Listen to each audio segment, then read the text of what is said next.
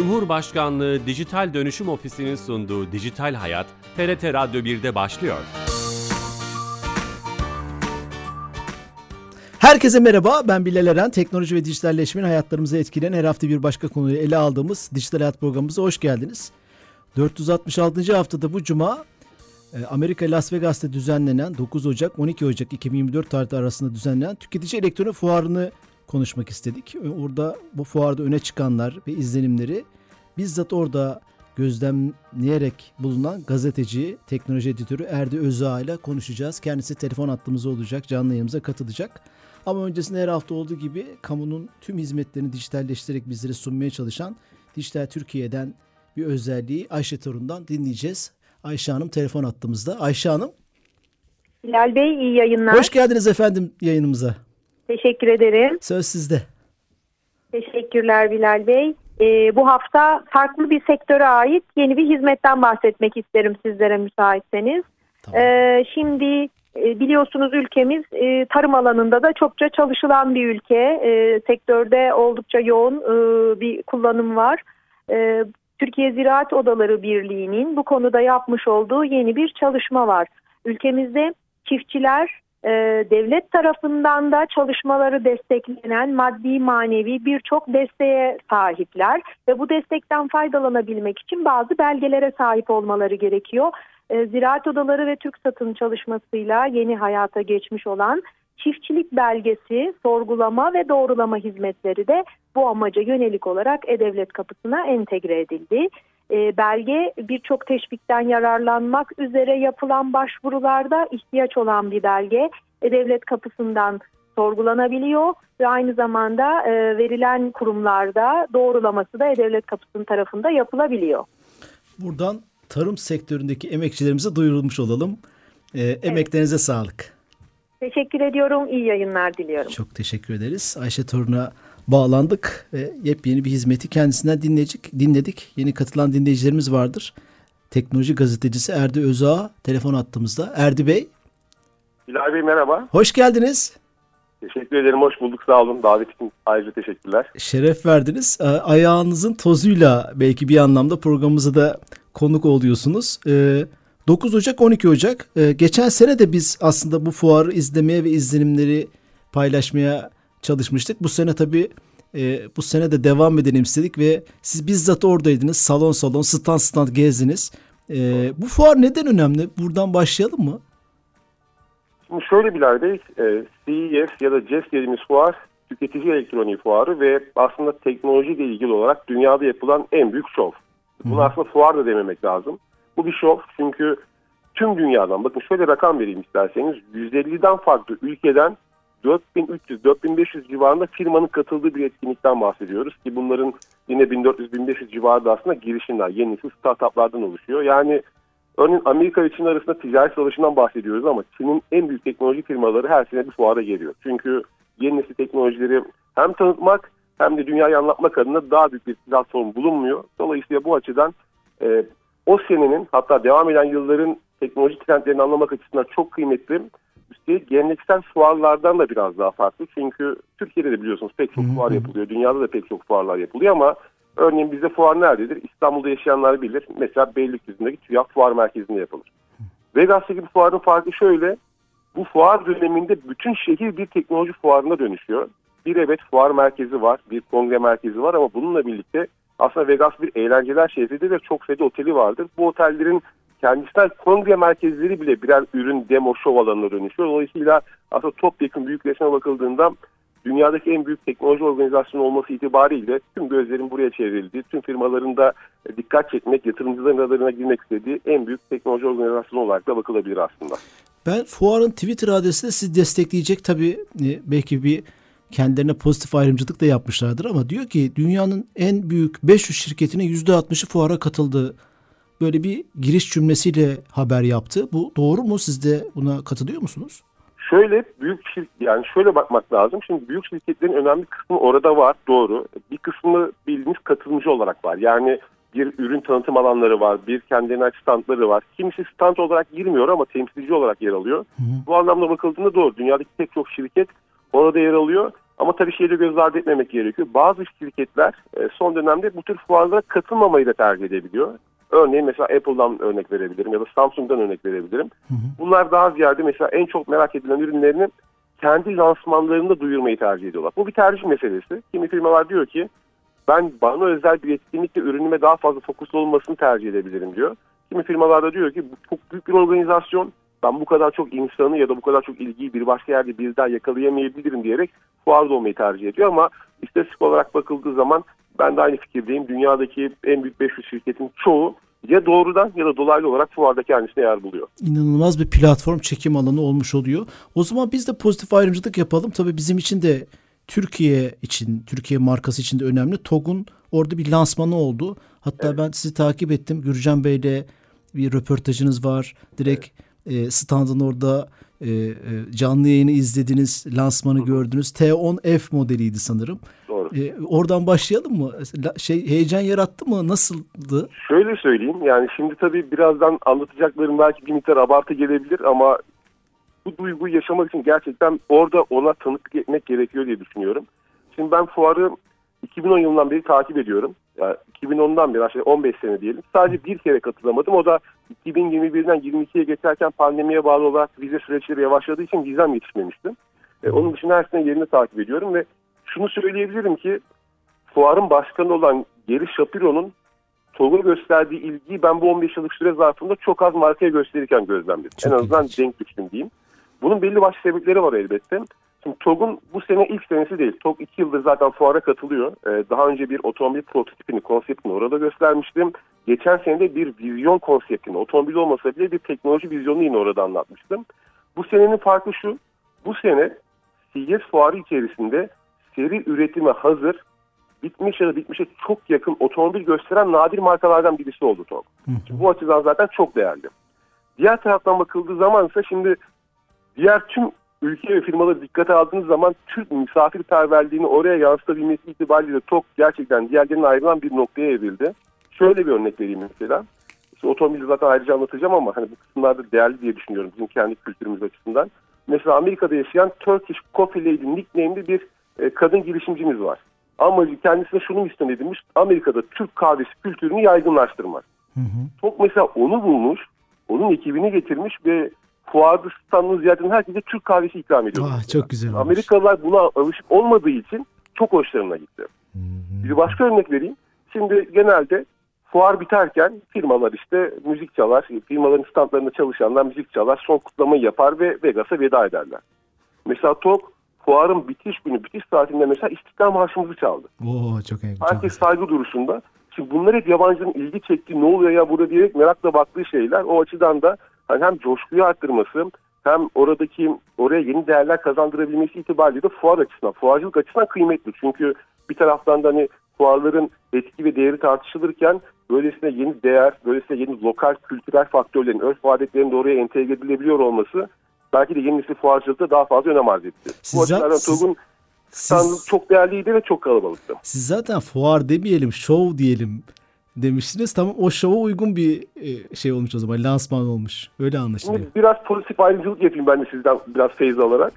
yani fuarda gördüğüm en iyi dizayna sahip 2-3 standdan birisi TOG'un standıydı. Çok gurur verici. Bir kısım yeşil yapılmıştı çünkü elektrikli otomobil, çevre dostu bir otomobil olduğu için yeşile vurgu vardı, demo alanları vardı. Bakın oradaki standdaki deneyim alanları şekillendirirken bile TOG Amerika'da yaşayan, Texas'ta yaşayan bu işlerde uzman bir başka Türk girişimciyi bulmuş. Onun da çalışmış mesela. Müthiş. Yani bunlar gerçekten çok değerli şeyler. Yani kendi ekosistemini götürmekle kalmıyor. Amerika'daki Türk girişimci ve paydaşları bulup onlar da çalışıyor. Bu benim çok hoşuma gitmişti. Bunu paylaşmak isterim. Çok çok Otomobile güzel. gelecek olursak çok eğer e, zannedersem hepimizin en çok ilgilendiği kısım otomobil kısmı. Hı. Şimdi öncelikle şunu söylemek gerekiyor. TOK henüz 5 yaşında bir şirket. Yani 2019'da biliyorsunuz Sayın Cumhurbaşkanı tarafından Bilişim Vadisi'nde ilk e, otomobil prototipleri gösterilmişti. Hı. Bakın aradan geçen 5 yıllık süre zarfında TOG bir fabrika kurdu. Şu an orada seri üretim yapılıyor ki bu fabrikanın kurulumu pandemi dönemi koşullarında yapıldı bu arada. O esnada şimdi T12 adını verdikleri SUV araç zaten satılıyor. Artık 2024 itibariyle herkese siparişler de açılmış durumda. Arada prototipler gösterildi ve şimdi de 2025'e çıkacak ikinci araç gösterildi. Biz tabii ülke olarak heyecanlanmayı ve hemen çok hızlı yükselmeyi seven bir isteyen bir karaktere sahibiz. Herkes istiyor ki bir an önce TOG tabii ki Mercedes'e, BMW ya da alışılagelmiş diğer markalara rakip olsun. Şimdi bu zaman bunu gösterecek elbette. Ama 5 yıllık süre zarfında şirketin gelmiş olduğu noktayı dikkate aldığımız zaman 2 yıllık pandemi süreci içerisinde tüm bu çalışmaların devam ettiğini de masaya koyduğumuz zaman ortaya çıkan başarı gerçekten yatsınamayacak şekilde büyük. Elbette teknik olarak bakıldığı zaman her aracın kendisine göre artıları, eksileri, avantajları ya da gelişim göstermesi gereken yanları olabilir ama 5 yılda gelinen nokta gerçekten çok büyük. Çünkü bugün elektrikli otomobil dönüşümüne bakıldığı zaman bu momentumu yakalayamayan firmalar oldu. Hatta köklü markaların bu dönüşümü yapmakta zorlandığını bile görüyoruz. Şimdi bu çerçevede T10F modeline bakıldığı zaman şöyle söyleyeyim. Bu bir fastback otomobil. Şimdi herkes sedan diye bekliyordu. Aslında sedana benzeyen, sedan otomobillerin geniş iç hacim gibi avantajlarını taşıyan ama sedandan farklı olarak daha dinamik çizgilere sahip olan bir otomobil. Ben hatta bunu TOG'un CEO'su Gürcan Karakaş Bey'e de sordum. Neden düz sedan değil de fastback tarzında biliyorsunuz düz sedanda hani e, çok alışılagelmiş bazı Alman modelleri vardır Türkiye'den. Normal kullanıcının kamunun sevdiği araçlardır bunlar. Geniş iç hacmi itibariyle. Dedi ki e, Gürcan Bey ee, öncelikle bana dedi çok fazla araç sormayın dedi. Biz bir teknoloji şirketiyiz ve teknoloji tarafını daha çok konuşmayı seviyoruz dedi ama ben tabii bu tarafı da biraz zorladım. Ee, yeni jenerasyon Z kuşağı daha dinamik, daha sportif çizgilere sahip olan araçları istiyor. Dolayısıyla bir yandan Türk ailesinin isterlerine uygun geniş iç hacmi, o sedan avantajını korurken diğer taraftan da arka taraftan daha keskin ve daha agresif çizgilere sahip olan bir araç ortaya koymuş durumdalar teknik olarak bakıldığı zaman aslında platform, batarya ve elektrik motoru gibi unsurlarda şu anki T10X modeliyle paydaş bazı e, özelliklere sahip ama tasarım değil. Tamamen farklı. Tasarım tarafında TOG'un ve TOG'un beraberinde çalıştığı dünya ünlü tasarımcı Murat Günak'ın etkileri ve ağırlığı çok daha fazla bu otomobilde. E, kendisine bir takım özellikleri var. Örneğin vehicle to load denen bir özellik var. Aracın sahip olduğu bataryadaki enerjiyi başka şeyleri çalıştırmak için de kullanabileceğiz örneğin. Mesela bir kampa gittiniz ya da elektrikler kesildi, enerji gerekti diyelim. Aracınızın bataryası varsa ondan istifade edebileceksiniz mesela belli koşullarda ya da uygun senaryolarda. E buna ek olarak tabii ki menzil konusunda ya da bazı başka fonksiyonlar konusunda da bir takım güncellemeler var. Yazılım tarafında da bu araca bir takım e, yeni katma değerler olacak. Tasarım olarak da zaten bakıldığı zaman herkesin genel olarak çok beğendi. Günümüzün modern trendlerine çok uygun e, ee, 2025'te seri üretimle satışa çıkacağı açıklanan açıkçası genel olarak çok beğenilen yabancı basında ilgi gösterdi. Hatta yabancı gazetecilerle de bir araya gelme şansımız oldu. E, çoğunun da çok beğendiğini anladım. Bir otomobil olarak değerlendirilebilir T10F. Çok önemli. Bu siz tabii elektrikli araçları uzun yıllardır takip ediyorsunuz o yükselişi. E, değerlendirme yaptığınızda iyi bir yere koyduğunuzu hissediyorum TOG'u. Yani hem fuarda yani şovda hem de genel olarak e, hem ya biraz te... şöyle de bakmak lazım Bilal Bey. Şimdi bakın bir elektrik yani otom, otomotiv endüstrisi 4,5-5 trilyon dolarlık dünyadaki en büyük birkaç endüstriden birisi ve 100 yılda bir yaşanan bir kırılmadan, bir dönüşümden geçiyor. Bu belki bir daha 20 yıl sonra gelecek. Bu da belki sürücüsü otomobiller için olacak. Şimdi dünyada bugün e, bu değişimi yakalayabilen markalar var, değişime ayak uyduramayan markalar var. Örneğin Avrupalı markalar bu değişime ayak uydurmakta zorlar, zorlanıyorlar. Neden? Çünkü daha çok mekanik taraftan geliyorlar. Ama bu yeni dünya düzeni elektronik ve teknolojik tarafa daha çok adapte olmaya çalışıyor. O anlamda bakıldığında şey göz ardı etmemek lazım. Bugün çok sevdiğimiz markaların ya da elektrikli otomobil yarışında hızlı büyüyen bazı uzak yolu markaların hepsinde bir devlet desteği, bir kamu desteği şart. Yani toplumsal olarak evet araç bazı eleştirilebilecek yönleri var. Teknik olarak bunları da konuşmalı, tartışmalıyız. Daha iyi olması için ne gerekiyorsa bunlar da yapılmalı ama dünya çapında markaların markalar yaratabilmek adına ki teknoloji katma değer sağladığı için ülkelerin ekonomisi anlamında da çok değerli bir noktada yer alıyor. Arkada bir aslında yani bir motivasyon konsensus da sağlayabiliyor olmamız lazım. Ben hem bu açıdan baktığım zaman hem de daha rasyonel bir düzlemde teknolojik ve tasarım ölçeğini değerlendirdiğim zaman hani 2025'e çıkacağını göz önüne alarak şöyle söyleyebilirim ki yani günümüzün tasarım trendlerine çok uygun, kullanıcı isterlerine çok yatkın, e, güçlü ve rekabetçi bir otomobil olduğunu söyleyebilirim. Ama tabii hız, dinamikleri hızlı değişen pazar olduğu için de belki nihai karar vermek için aracın piyasaya çıktığı günkü durumu da tekrar değerlendirmek gerekiyor. Hemen onu sorayım. Orada bir tarih verildi mi satışa sunulacağı? Evet, evet 2025'in Mart-Nisan dönemi gibi e, araç yollara çıkmaya başlıyormuş. 2025 Nisan. Mart-Nisan. Evet, Mart-Nisan. Seneye. Evet. Bir de e, işte tabii herhalde fuarda da ben onu soracaktım. Öne çıkan şey ne? Elektrikli otomobiller. Dün Elon Musk'ın bir açıklaması vardı veya dün veya evvelsi gün ben bugün gördüm. Ya Çin'de nasıl mücadele edeceğiz? Çinli elektrikli araç. Bir de onun hani Çin'in evet. e, üretim e, bütün safhalarındaki ezici üstünlüğü tırnak içinde belki maliyetler e, iş iş gücü gibi onunla da mücadele etmek zorunda kalıyorsunuz deyip topu size atayım. Yani şöyle dün Elon Musk'ın açıklamasından sonra Tesla Tesla'nın hisseleri allak bullak oldu. Böyle son bir senede en yüksek kaybı yaşadılar %12 seviyesinde. Hı hı. E, şimdi şöyle bir realite var. E, bugün Avrupalılar da bunu tartışıyorlar. Acaba diyorlar ki Çinli otomobillere karşı ekstra bir vergi engeli bariyerleri mi koysak tarzında. E, çünkü şimdi Avrupalı markalar elektrikli otomobil dönüşünde zorlanıyorlar. E, Tesla'nın tabii biraz daha istisnai bir durumu var. Çünkü bu alandaki öncü marka olarak da değerlendirilebilir. Kimse inanmadığı dönemde girdiler çünkü bu işe. Hmm. Ama günün sonunda elektrikli otomobillerde bir elektrikli otomobil gözünüzün önüne canlandırın. O otomobilin yaklaşık %65-70'lik maliyeti bataryası aslında. Hmm. Ee, batarya anlamında da Çin lityum iyon bataryalarda şu anda mesela dünyadaki en büyük güce sahip. Aşağı yukarı %65-70'lik e, kaynaklar aslında Çin kaynakları. Bu da Çin lityum rezervlerinin dünyadaki en büyük sahibi olmasa bile hem onları o kaynaklara erişim hem de onları işleyip e, seri üretime mamul haline getirme konusunda şu an pazardaki lider ülke olarak da değerlendirilebilir. Bu anlamda hem batarya tarafında avantajları var ve elektronik yazılım tarafında da Avrupa ile kıyaslandığı zaman e, daha büyük bir avantaja sahipler. Mesela Avrupa'nın şu anki en büyük sıkıntısı çip üretiminde söz sahibi olamaması, yazılım tarafında uzak doğu kadar ya da Amerika kadar etkin rol oynayamaması. Bu yüzden bu dönüşümü gerçekleştirmekte zorlanıyorlar. Elon Musk da biraz buna dikkat çekiyor çünkü Çinli bir otomobil firması ilk defa geçen sene yılın tamamında Tesla'dan daha fazla elektrikli otomobil satışı yaptı. Ve ilginç olan nokta şu, az önce söyledim ya size bir elektrikli otomobilin %70'i batarya diye. Bu Tesla'yı geçen markanın aslında ana üretim kolu da batarya üretimi. BYD'den mi bahsediyoruz bu arada? BYD'den bahsediyorum evet e, ifade çok iyi anladınız. Şimdi BYD batarya üretmek için yola çıkmış aslında kurucusu bir kimya profesörü olan bir şirkettir. Adamlar elektrikli otomobil dönüşümünde zaten %70'li en kritik parçanın batarya olduğunu görünce biz niye otomobil yapmayalım diyerek bu işe giriyorlar. Ve geçen sene itibariyle e, Tesla'ya geçiyor. Tabii şöyle bir durum var. E, bunu da göz ardı etmemek lazım. Bakın Çin'de en fazla otomobil ya da Çin'de en fazla telefonu sattığınız zaman zaten dünya sıralamasında otomatikman birinci ya da ikinci oluyorsunuz. Doğru nüfustan dolayı. Doğru. Ama şimdi e, belki siz de ufak ufak farkında olmaya ya da görmeye başladınız. Şimdi bu markaların çok büyük bir Avrupa açılımı var. İşte BYD Türkiye'ye geldi. Başka markalar geliyor ya da gelmek durumunda e, kalacaklar ya da gelmeyi istiyorlar. Dolayısıyla tüm markalar nasıl pozisyon alabiliriz diye düşünüyor. Çok son bir örnek vereyim bu konuda. Mesela dünyadaki en büyük otomobil gruplarından birisi Stellantis'tir. Onun e, CEO'su geçen seneye kadar Avrupa'da hani lobi yapıyordu bir nevi. Yani hani Çinlilere ekstra vergi getirelim, bunlara e, doğrudan bu coğrafyaya Avrupa zonuna girmesini engelleyelim tarzında. Bu şu ana kadar olmadı. Ama iki ay önce gittiler Çinli bir otomobil firmasına ortak oldular. Yani geçebiliyorsan geç, engel koyabiliyorsan engel koy, olmuyorsa ortak, ortak. yap tarzında stratejileri gözlemliyor markalar. Çünkü Çinliler dediğim gibi pil, elektronik ve yazılımda güçlü oldukları için bunların üçünü birden bir araya getirebilen şu an dünyada iki kıta var. Kıta demeyeyim daha bölge var. Birisi uzak doğu, işte Kore ve Çin sayılabilir. Biri de Amerika tarafı. Nispeten belki ucundan buna Japonya eklenebilir ama Japonlar da yazılımda çok iyi değiller mesela bakıldığı zaman.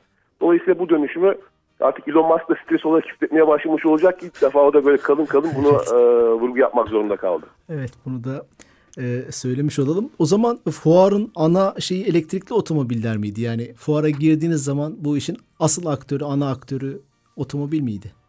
E, şöyle söyleyeyim Bilal abi. Normalde fuarın ismi CES'dir. Consumer Electronic Show'dur. Yani tüketici elektronik fuarı. Ama son 3-4 yıldır Consumer Electronic Show yerine Cars Electronic Show'da deniyor. Çünkü otomobillerin fuardaki ağırlığı giderek artıyor. Ama bu sene otomobillerden daha fazla hissettiğim trend yapay zeka trendiydi. E, bu e, tabii artık pek çok sokaktaki vatandaş chat GPT olarak biliyor ama üretken yapay zeka dediğimiz yaklaşım artık etrafımızdaki her türlü ürüne gelmeye başlayacak gibi görünüyor. Zaten bildiğiniz ya da hissettiğiniz bazı şeyler var. Mesela geçen iki hafta önce Samsung e, yapay zeka özellikle yeni nesil telefonlarını duyurdu işte Galaxy S24 serisi altında. Ama ben size daha ilginç bazı örnekler vereyim. Fuarda gördüğüm pek çok beyaz eşya artık yapay zekaya sahipti. Hmm. Şöyle bir örnek belki dikkat çekici olabilir. Mesela fırına yapay zeka özelliği eklemişler. Fırının içerisinde yüksek ısıya dayanıklı bir kamera var. Kameranın arka tarafında bir yazılım, yapay zeka yazılımı çalışıyor. Ve siz örneğin yuvarlak şekilde bir hamuru fırın içerisine attığınız zaman telefonunuza bildirim yolluyor. Diyor ki sanırım sen pizza yapmak istiyorsun. İşte bir Akdeniz pizzası mı olsun bu yoksa kenarları daha kalın şekilde pişireyim tarzında size soru sorabiliyor mesela. Müthiş. Buna benzer hayatı kolaylaştıran örnekler sanırım bu üreten yapay zeka ile birlikte çok kısa sürede hayatımızın pek çok yerini işgal etmeye başlayacak gibi görünüyor. O 5-10 sene önce konuştuğumuz hayatın her alanında domine olacak şeyini artık yavaş yavaş tüm ürünlerde görmeye başladık. Uzun lafın kısası bu herhalde değil mi? Tüketici Yani- elektroniği anlamında. Mesela bakın bu şöyle bir örnek vereyim. Bu sene, bunu bu sene yaşamadım ama belki şimdi sizin ilk defa CS konuştuğumuz için ilginç olabilir. Yıl, birkaç yıl önce CS fuarında startupları geziyorum. Bu arada şeyi tebrik etmem gerekiyor.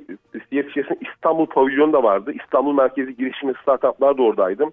İSKAN, İstanbul Kalkınma Ajansı'nın desteğiyle gelen startuplar olduğu gibi kendi girişimiyle fuarda yer olmasa bile gelip gezip ortamı görmeye gelen girişimler de vardı. Hatta TOG'un standında bir genç girişimcimiz geldi. Bana böyle minik hani çubuk formunda sallama çay şeklinde bir kit verdi. Nedir dedim bu kit? Al dedi bu kitle evde iki dakikada kendi idrar testini yapabiliyorsun dedi mesela. Bunu Türk genç girişimciler yapmışlar. Çok güzel. Çok hoşuma gitti mesela bu. Ee, şunu söyleyecektim size. Mesela bir standı geziyorum. Yaka kartımdan İstanbul'dan geldiğimi görünce yabancı beyefendi ya dedi ben İstanbul'u çok seviyorum. Niye dedim? İstanbul'dan bizim bir yatırımcımız var. Kim dedim? Ahmet Ahmet ya da tam hatırlayamadım ama Zorlu grubun yeni jenerasyon bir şey genç yöneticisi. İşte Silikon Vadisi'nde yatırım yapmışlar. Yatırım yaptıkları konu da şu. Bir bebek yatağı var. Bebek yatağının üzerinde bir kamera var. Kameranın arkasında yapay zeka çalışıyor ve amaç şu. Kamera bebeğin çıkardığı sesleri, kaş, göz, çene hareketlerini takip ederek yaşına, dönemine, ayına uygun kas gelişimi, ses gelişimi var mı bunların analizini yapıyor mesela. Çok Mesela güzel. Türkiye'den bir Türk yatırımcı da gitmiş bunu bulmuş ve girişime ortak olmuş. Mesela bu tür fırsatlar da var. Ee, bu anlamda bakıldığı zaman da işte CS Fuar çok keyifli ve değerli. Çünkü hiç ummadığınız bir girişimin çok sıra dışı bir yaklaşım bir anda milyar dolarlık bir potansiyeli de ortaya çıkartabiliyor. Bu anlamda da hem İstanbul'daki ya da Türkiye'deki girişimlerin orada destek fırsat bulup kendisini gösterebiliyor olması hem de yakından takip ediliyor edilebiliyor olması ekonomik girdi anlamında da yani o umulmadık kazanımlar sağlayabilir. Bazı şeyler çünkü biraz daha böyle orta uzun vadeli yatırım gibi de bakmak gerekiyor. Böyle hemen yarın bir şey olsun da e, gibi de değerlendirmemek gerekiyor. Bu anlamda da fuarın geneline bakıldığında şunu söyleyebilirim ki yapay zeka çok büyük bir fırtına olarak geliyor. İşte Öne o çıkan- şey yapma. Teknoloji buydu. E, son bir dakikamız kaldı. Çok da Evet. keyifli ge- geldi. E, ben fu- fuarın bu girişimci tarafını bilmiyordum. Bunu da öğrenmiş olduk. Hani ne kadar önemli. Rabbit diye bir üründen bahsediliyor. E, Evet. Twitter'da çok onu gördünüz mü? Gerçekten bu bir devrim olabilir mi yoksa hayır öyle bir şey. Gördüm. Ee, Rabbit R1 diye küçük böyle telefondan haliyle telefondan biraz daha küçük bir cihaz arkasında üretken yapay zeka çalışıyor yine. Ee, bir bir elektronik cihaz. Telefon gibi taşıyacağınız bir cihaz ve üzerine kamera mikrofon var. Diyorsunuz ki ben İtalya'ya tatile gitmek istiyorum. Bana İtalya'daki en ucuz otelleri çıkartıp uygun olanların rezervasyon listesini gö- gösterebilir misiniz diyorsunuz. Gösteriyor. Ee, ciddi ilgi çekti. Ciddi talep de toplamış bu arada. Aslında bu örneklerden bir tanesi. Ben size şöyle uç örnek vereyim. Böyle cihazlara bile ihtiyaç yok. Aslında o cihazın yaptığı her şeyi bir uygulama ile telefonda da yaptırabilirsiniz mesela. Aa tamam. Ama şu anda bir yapay zeka fırtınası var. Henüz nereye gideceği evrilmediği için herkes bir fikirle ortaya çıkıyor, bir cihazla ortaya çıkıyor ve ciddi yatırım alıp e, ya satmak ya da bir firmaya satmak istiyor bunu. E, o anlamda örnek olarak güzel bir örnek ama buna benzer çok fazla sayıda ürün, yazılım, servis hizmeti zaten çok kısa sürede görmeye başlayacağız. Çünkü ticari anlamda da şu an herkesin yatırım yaptığı nokta. Yapay zeka bakın Microsoft... Bunu öğrenmiş o- olduk o anlamda. O zaman süremizin son, yapay zeka sonuna. yatırımından dolayı hı. mesela 3 trilyon doları geçti dün. İlk defa Apple'ı geçtiler mesela değerleme anlamında. Çok önemli. Ve sebebi de OpenAI'ye yaptıkları yatırım. Yani kurumsal hizmetleri yapay zeka ile buluşturacak olmaları. Çok teşekkür ederiz. Müthiş bir gazetecilik e, örneği. Emeklerinize sağlık. Bütün o izlenimleri bizimle paylaştınız. Şeref verdiniz. Sağ olun. Davetiniz için teşekkür ederim. Çok teşekkürler. Teknoloji gazetecisi Erdi Özü, o, Özü aile e, 2024 Tüketici Elektronik Fuarı izlenimlerini konuştuk. Hafta yeni bir konu ve konukla beraber olacağız. İyi hafta sonları. Hoşçakalın.